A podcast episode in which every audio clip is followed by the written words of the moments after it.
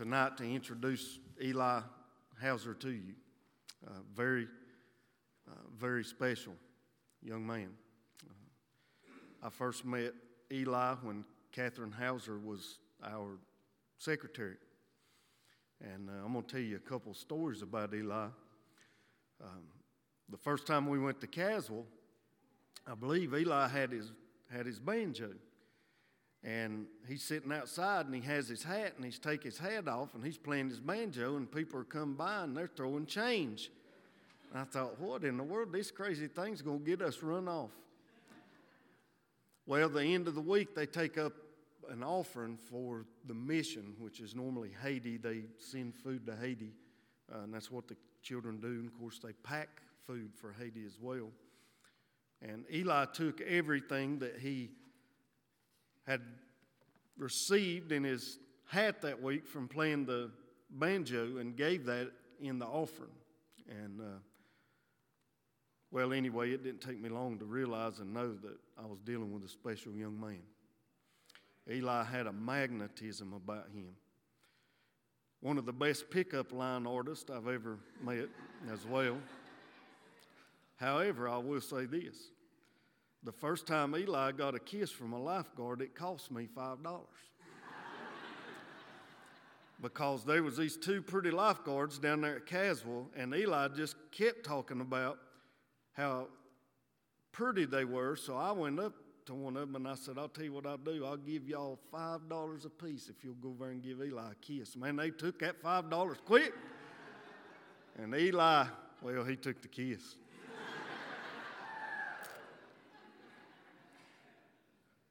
We were at Caswell one night and we were doing the evening devotion. July 11th. And I looked up and Eli had tears streaming down his face. So I went and I think, man, you went upstairs, wasn't it? It was up or down one. I, I think it was up the. Okay, one, room 108. And, uh, well, I'll just make a long story and a very profound story very short. God gave me the privilege to be there when Eli Houser gave his heart to the Lord. And that's something that I will never, ever, ever forget. I'll never forget you, Eli.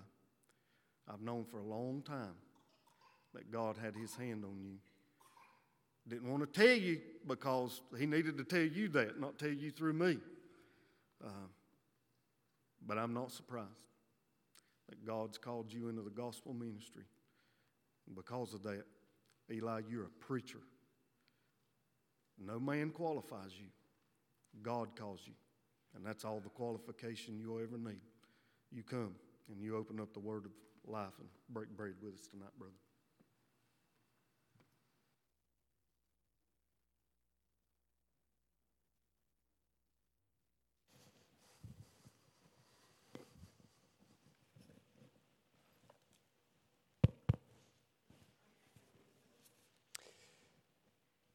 God, I'm not good enough.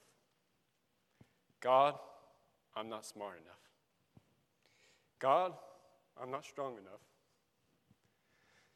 Who am I to talk to this person? God, I simply can't just do it. You know, we all had moments where we felt inadequate. We all had moments where we felt like we were unimportant, maybe a mistake. We all questioned, like, God, how can you use me? Lord, I just don't understand. Well, I want to tell you something. I thank God for the misfits because I'm one. And tonight we're going to be reading about one of my favorite people in the Bible. We're going to be talking about Moses. So if you turn in your Bibles to Exodus chapter 3, and we're going to read, um, start at verse 6. Exodus chapter 3, verse 6. I'll give you a moment to get there.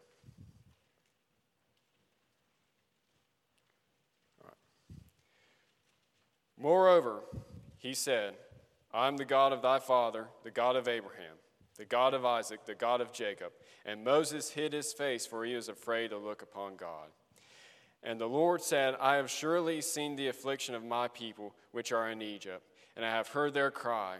by the reason of their taskmasters, for I know their sorrows. And I come down to deliver them out of the hand of the Egyptians, and to bring them up out of that land unto a good land and a large, unto a land that flowing with milk and honey, unto the place of the Canaanites, the Hittites, the Amorites, and the Perizzites, and the Hivites, and the Jebusites. Now therefore, behold, the cry of the children of Israel is come unto me. And I have also seen the oppression wherewith the Egyptians oppress them. Come now, therefore, and I will send thee unto Pharaoh, that thou mayest bring us forth my people, the children of Israel, of Egypt. And Moses said unto God, Who am I that I should go unto Pharaoh, and that I should bring forth the children of Israel of Egypt? And he said, Certainly I will be with thee, and this shall be a token unto thee, that I have sent thee. Then when thou hast brought forth the people out of Egypt, ye shall serve God upon this mountain. You know, Moses, the thing that I noticed most about this passage, how God kept referring to himself. He's like, Moses, I'm God. I'm going to be with you. I've chosen you. And what does Moses say? Moses said, Who am I? In fact, if you go to verse chapter 4, verse 10, and he said, And Moses said unto the Lord, O my Lord, I am not eloquent, neither here therefore, nor since thou hast spoken unto thy servant, but I am slow of speech and slow of tongue. And this is God's response. And the Lord said unto him, Who hath made man's mouth? Who maketh the dumb or the deaf or the seeing or the blind? Have not I the Lord? Now therefore go, and I will be with thy mouth, and teach thee what thou shalt say.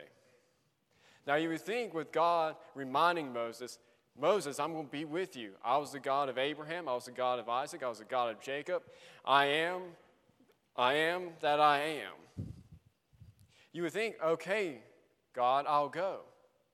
But what did Moses do? He said, Lord, pick someone else. Now, how often are we like that?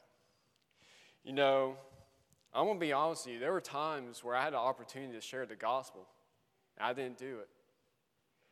And I regret that. And I'm going to be honest with you.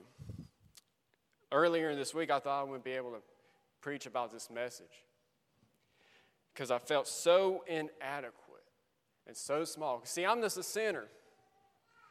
You know, there's nothing special about me. But you want me tell you something? Romans chapter 5, verse 20 where sin abound, grace did much more.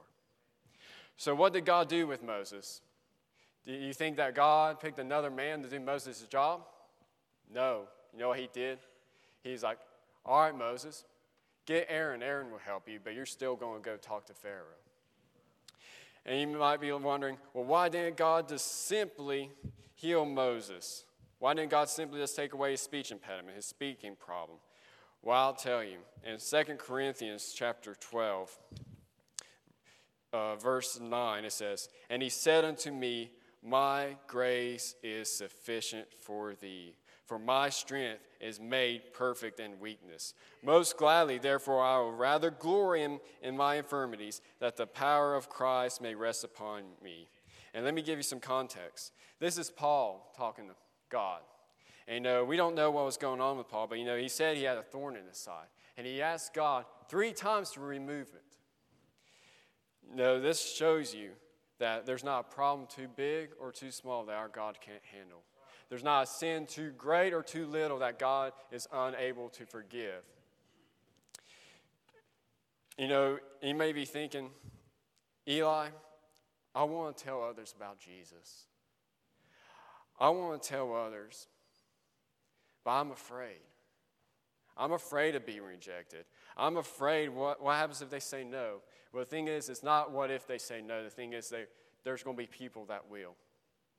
But the thing is, just like Moses, just like God called Moses to deliver the people out of Egypt, Jesus called us. He called us in Matthew chapter 28, verse 19.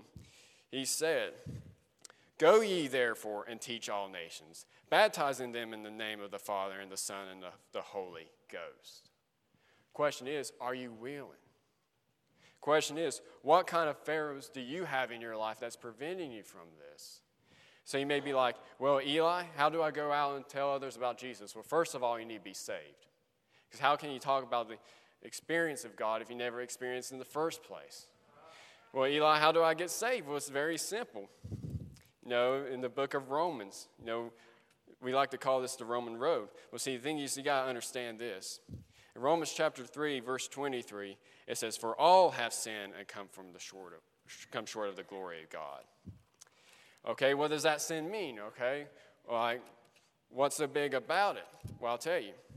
In Romans chapter 6, uh, verse 23, For the wages of sin is death. No one deserves God's grace. No one deserves God's love. I don't deserve it. But you know what, something? It says this, but the gift of God is eternal life through Jesus Christ our Lord. Eli, I'm too much of a sinner. I don't think God will ever forgive me. Romans chapter 5, verse 8. But God commendeth his love toward us, and that while we were yet sinners, Christ died for us. And you may be thinking, Eli, how do you know God can save me? Because he saved a sinner like me. And I know he can save a sinner like you, because if he can save me, he can save anyone. And you may be thinking, well, Eli, I've been going to this church for 20 some years. Or I was the de- I'm the deacon's kid. Or I'm the pastor's kid. You know, what would people want to think about me if I go up there? I know I've been, I know I'm not saved, but I'm afraid to go up there because I'm afraid of what people think. Well, let me tell you something. It ain't worth going to hell for. And I'll tell you this if you're so worried about what people think here, let me tell you what they're thinking in heaven. There's going to be a celebration. And the Bible says a multitude of angels celebrate for one sinner that cometh to repentance. And let me tell you something, you may still be worried and afraid. Well, if, any, if none of these people are willing to celebrate with you, I will. So then, what's next? We know we're sinners. But the thing is, good news is Jesus came to die for us. John 3:16. For God so loved the world that he gave his only begotten Son, that whosoever believes on him shall not perish but have everlasting life. There's this one saying that I love that Keith said. He said, Jesus loves you, this I know. For up Calvary did he go. And then if you go to Romans chapter 10, verse 9, now this is how you get saved that if thou shalt confess with thy mouth the Lord Jesus, and shalt believe in thine heart that God hath raised him from the dead, thou shalt be saved. And verse 13 For whosoever shall call upon the name of the Lord shall be saved. It didn't say you might be saved, you will be saved, you shall be saved. For today is the day of salvation. And the thing is, now, what about the Christian? What are we supposed to do? Well, you know, I was thinking about Isaiah in chapter 6. You see all these cards right here? Each one of those cards has a name, but it's just not a name. You know what those cards are? Each and every single one of those cards is an individual soul. Each and every one of these cards, people God loves. And the thing is, we got a week until the Who's Your One. The thing is, if you don't have a card up here, now's the time. Call that person, pray for that person, because it's never too late. You know, there's going to come a time where God's going to come back. There's going to become a time where, you know, we're no longer going to be on this earth. And I'll say this if God doesn't come back tomorrow, I say, Glory to God. That means one more day to tell someone about Jesus. If God, if God comes back tomorrow, I say, Glory to God. Because then we won't have to worry about the former things. We won't have to worry about the things of this world. And you might be, some of you might be thinking, well, Eli, I can wait until I'm older. I can wait tomorrow. Well, the thing is, that's the biggest lie the devil will ever tell you. Because the thing is, how are you sure that you're going to be alive tomorrow? How do you know that you won't get in a car accident from here to going back home? Question I have for you is if you knew that you were going to die today, will you go to heaven? And if there's any doubt, I beg of you, come to this altar right now.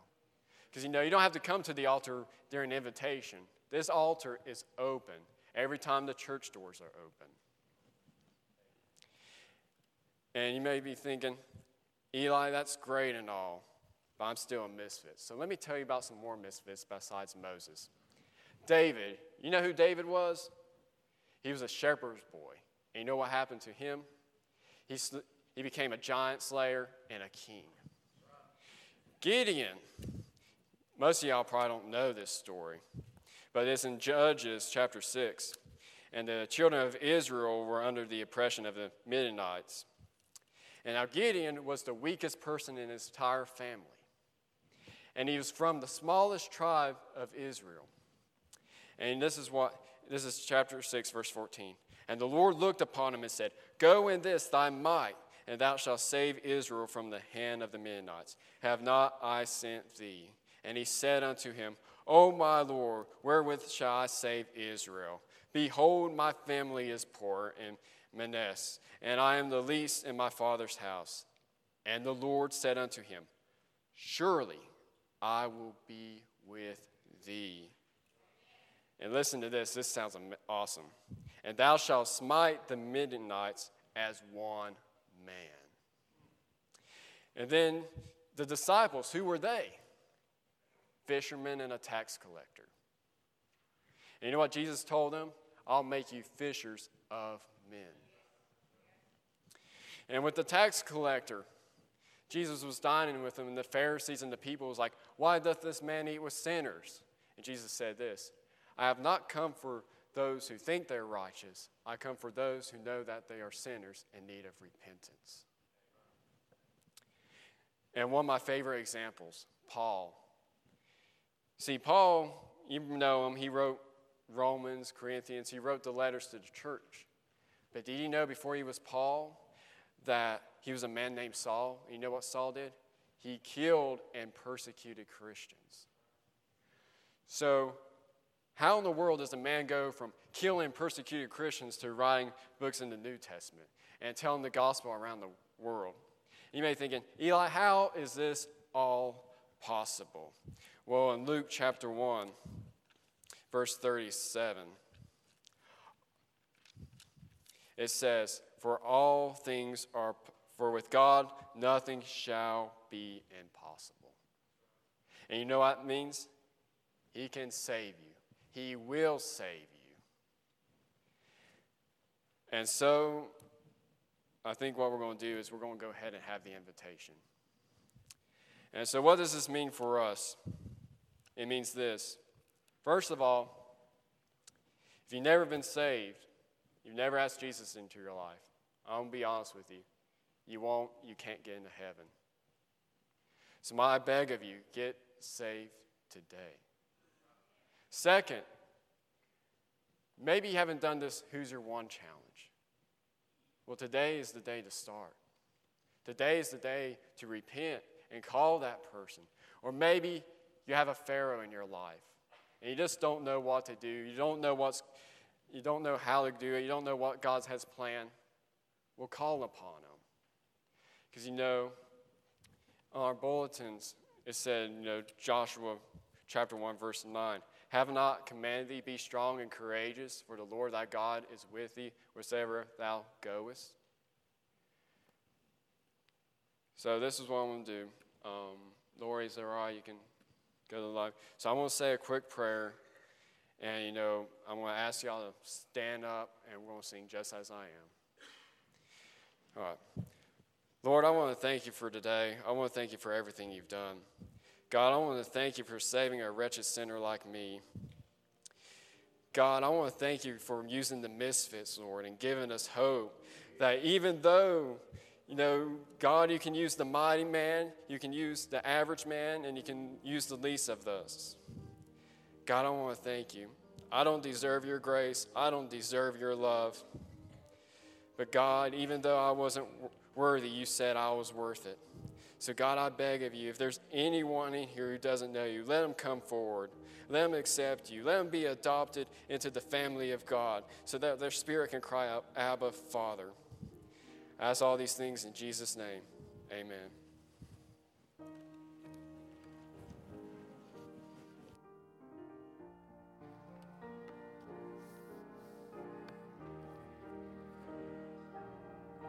Just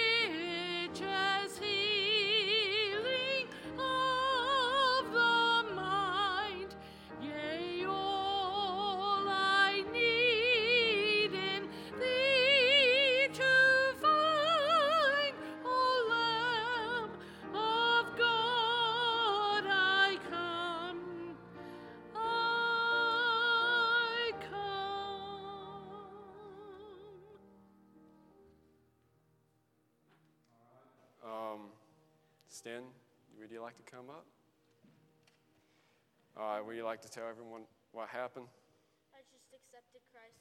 He just accepted Christ.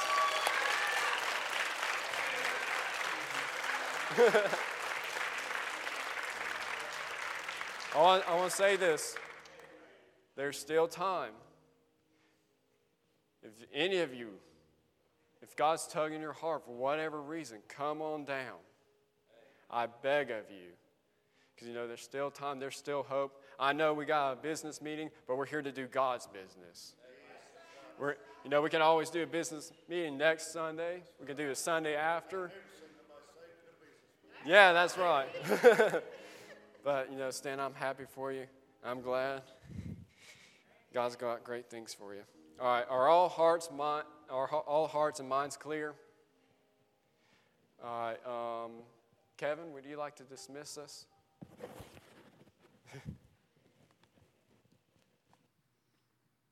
I just want to praise God for that, saving that the angels rejoice over one soul that's get saved. So today, the angels are rejoicing right now. And as you came up to this altar, I just, I was just so excited, and just want to thank God for what He's done. So, uh, Lord, thank you so much for for your word. Thank you so much for Eli, and so thank you so much for you're still in the saving business, Lord. And just so we just want to praise your name. We want to thank you so much. God bless you. Thank you, thank you, thank you so much, God. In Jesus' name, Amen.